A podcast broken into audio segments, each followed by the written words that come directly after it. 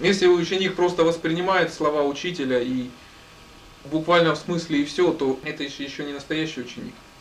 Если учитель что-либо советует, рекомендует, и ученик это исправляет. Получается, тогда ученик нисколько не проявляет личной воли. И получается, пока учитель советует, идет какое-то развитие. Учитель не советует, а развития нет. Разве это можно назвать каким-то самостоятельным духовным ростом?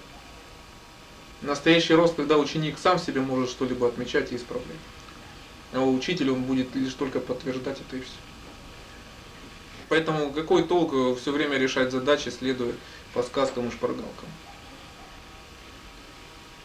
Точно так же, когда множество учеников различных учителей, когда они слушают слова учителей, читают тексты и так далее, они выбирают откуда-то какие-то куски и потом их просто цитируют и все. Тогда они пользуются словами, которыми руководствовались учителя, но они же теряют тогда из виду смысл. И тогда получается, они сами принижают ценность этих слов. Поэтому мало того, чтобы, допустим, произнести слова учителя даже к месту и вовремя. Если в ученике ж нет собственного понимания, тогда эти слова они уже не имеют никакого смысла.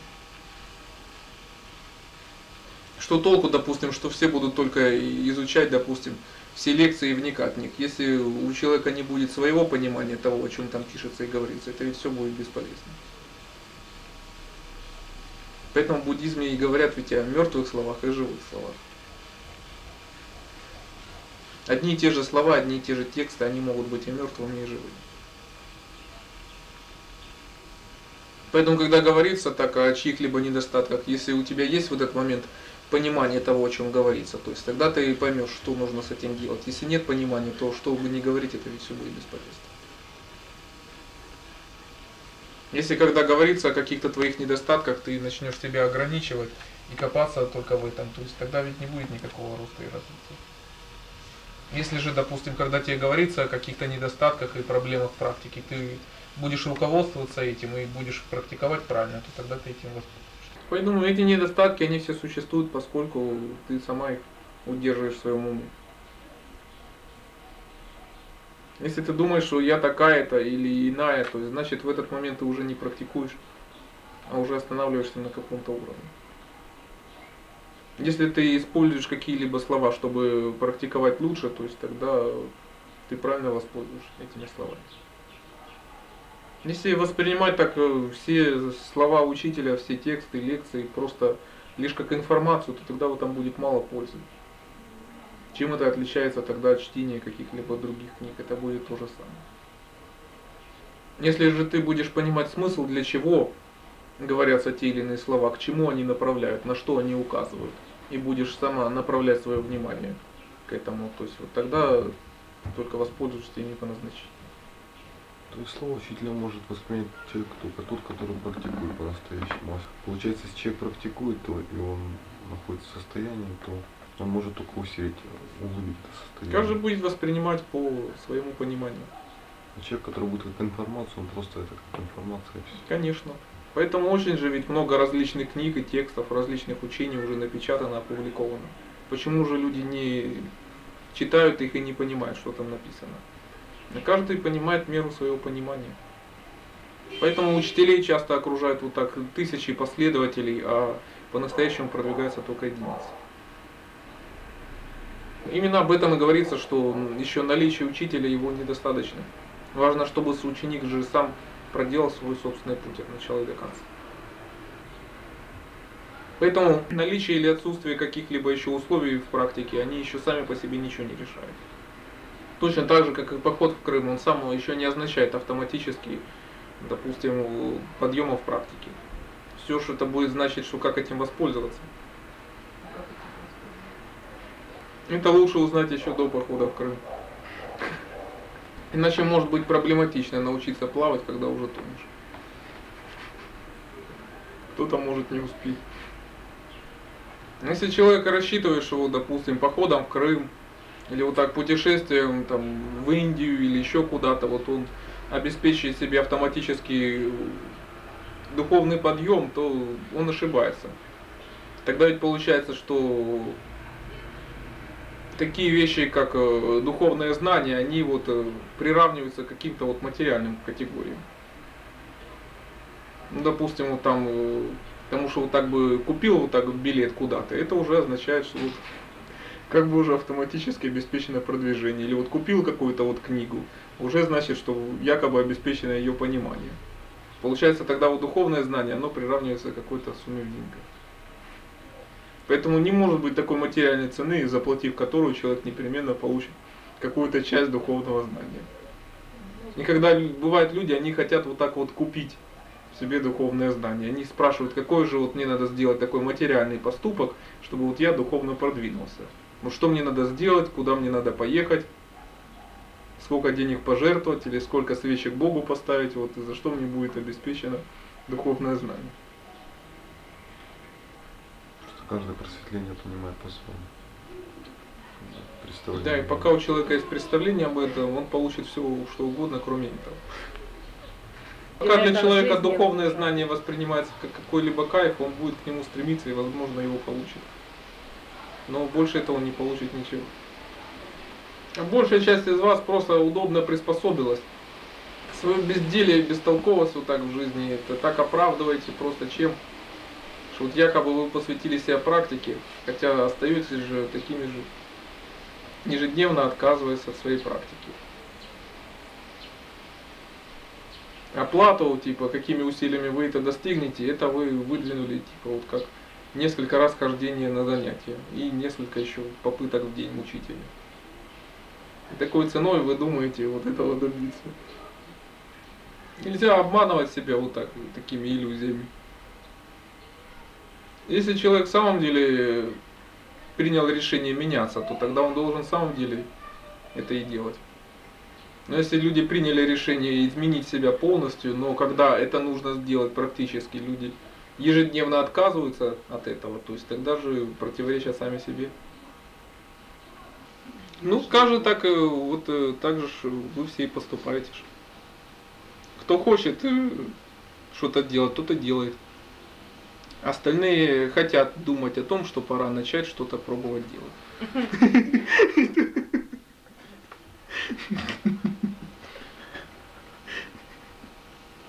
Как все обычно вы приходите и говорите, что вот я хочу начать собираться.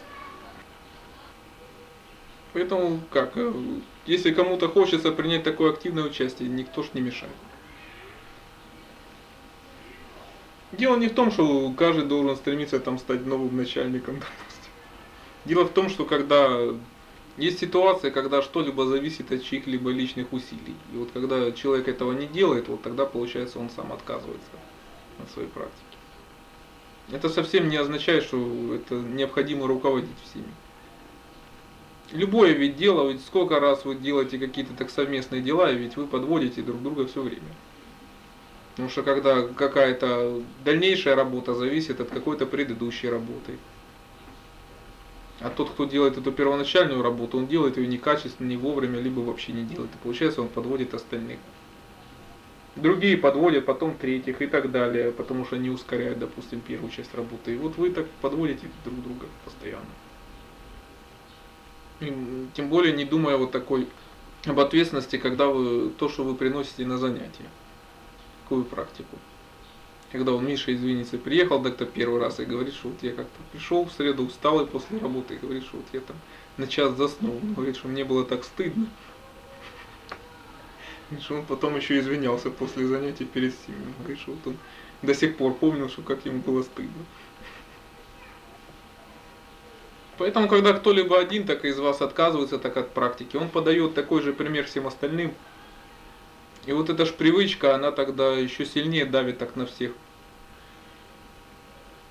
От чего же наступает такая общая такая пассивность? Потому что один, отказываясь от собственной практики, находясь вот в этом болоте, он, то есть он смотрит на других и видит, что другие делают то же, что он. И тогда это воспринимается, опять же, в силу привязывания ума как нормальное, что если другие делают то же самое, что, наверное, я тогда тоже, и со мной все в порядке. Ну вот вы так все, как в любом другом коллективе, показывая друг на друга пальцем, считаете, что вы такие же, как и все, и, наверное, так и должно быть и дальше. Чтобы изменить эту ситуацию, совсем не обязательно становиться начальником. Для этого каждый должен сделать хотя бы то, что зависит лично от него. Хотя бы это.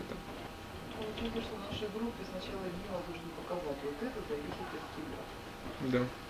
Но это опять же что? Это лишает опять же воли у самого человека. Что что-либо решает уже за него. И получается ценность э, вот таких указаний, она уже ничего не стоит. Ну что же может решать сам человек? Это зависит опять же от тебя. Ты постоянно, Вася, будешь сталкиваться с такими ситуациями, когда от тебя что-то зависит, от того, что ты сделаешь что-либо или не сделаешь. И когда как раз от тебя требуются какие-то действия, ты тогда их и совершишь. И тогда и другим будет проще, если ты делаешь хотя бы то, что зависит лично от тебя. Если хотя бы ты сам, допустим, не подводишь людей, отвечаешь за то, что делаешь ты. Сами эти вопросы, они что подразумевают? Что вот, вот вам кто-то даст, и тогда вот у вас вот все получится. Все изменится. Человеку можно помочь, когда он сам предпринимает какие-то усилия, знает, что он делает и сам идет. Тогда будет много людей, которые будут помогать и так или иначе. Но за человека никто не сделает за него самого все. Поэтому вопрос, как нам стать другими, это подразумевает, что вам кто-то вот даст, и вы вот станете другими. Но этого же не будет. Можно, да, почувствовать себя вот таковым на какое-то время. Но это опять же будет иллюзия на какое-то время. И не больше. Просто большинство из вас очень сильно защищено вот образом жизни, родственниками и так далее, от того, что вот кто-то за вас думает, делает и так далее, и это все спокойно. И вы можете так ничего не делать. Поэтому же и существует вот участие в распространении. Когда то, что предлагается так для всех, это вот э, предлагается всегда работа, которая зависит лично от вас. Все, что вы сделаете, это будет зависеть только за счет ваших собственных усилий и никого более. И когда вот так э, многие из вас сталкиваются вот с такой вот беспомощностью и так далее, это просто говорит о том, что это вы все просто не привыкли делать что-либо самостоятельно, думать, делать и доводить до конца. Просто за счет такого защищенного образа жизни это часто не было видно, что если вы там чего-то не делали, вам этого никто не предлагал, как правило. Есть там родственники, там преподаватели, еще кто-либо, кто придумает, подумает, сделает и так далее. Вот поэтому многие из вас так и чувствуют себя беспомощными. Потому что многие из вас вот так первый раз в жизни делают что-то самостоятельно. Получается, та работа, которой сейчас занимаюсь, ну, как раз развивает науку. Там все зависит от меня. На любом месте, где бы ты ни находился, от тебя зависит многое. Они просто не всегда это чувствуют. А тут что-то не так сделать, а когда вы сразу видите. Получается, такие, какая, какая работа там, где сразу результат виден, она лучше показывает. Ну хорошо, если тебе хоть так понятно. Ну это еще не совсем понятно. Было бы лучше, вот если бы ты сам бы жил. Тогда было бы еще видно. Что там сегодня денег не заработал, там завтра есть нечего, тогда это, это очевидно уже. И как правило, тогда у людей мозги соображают очень быстро. Ну, Если ты работаешь сам на себя, не обязательно только такого рода ответственность. Есть же ответственность и у начальника, и у подчиненного.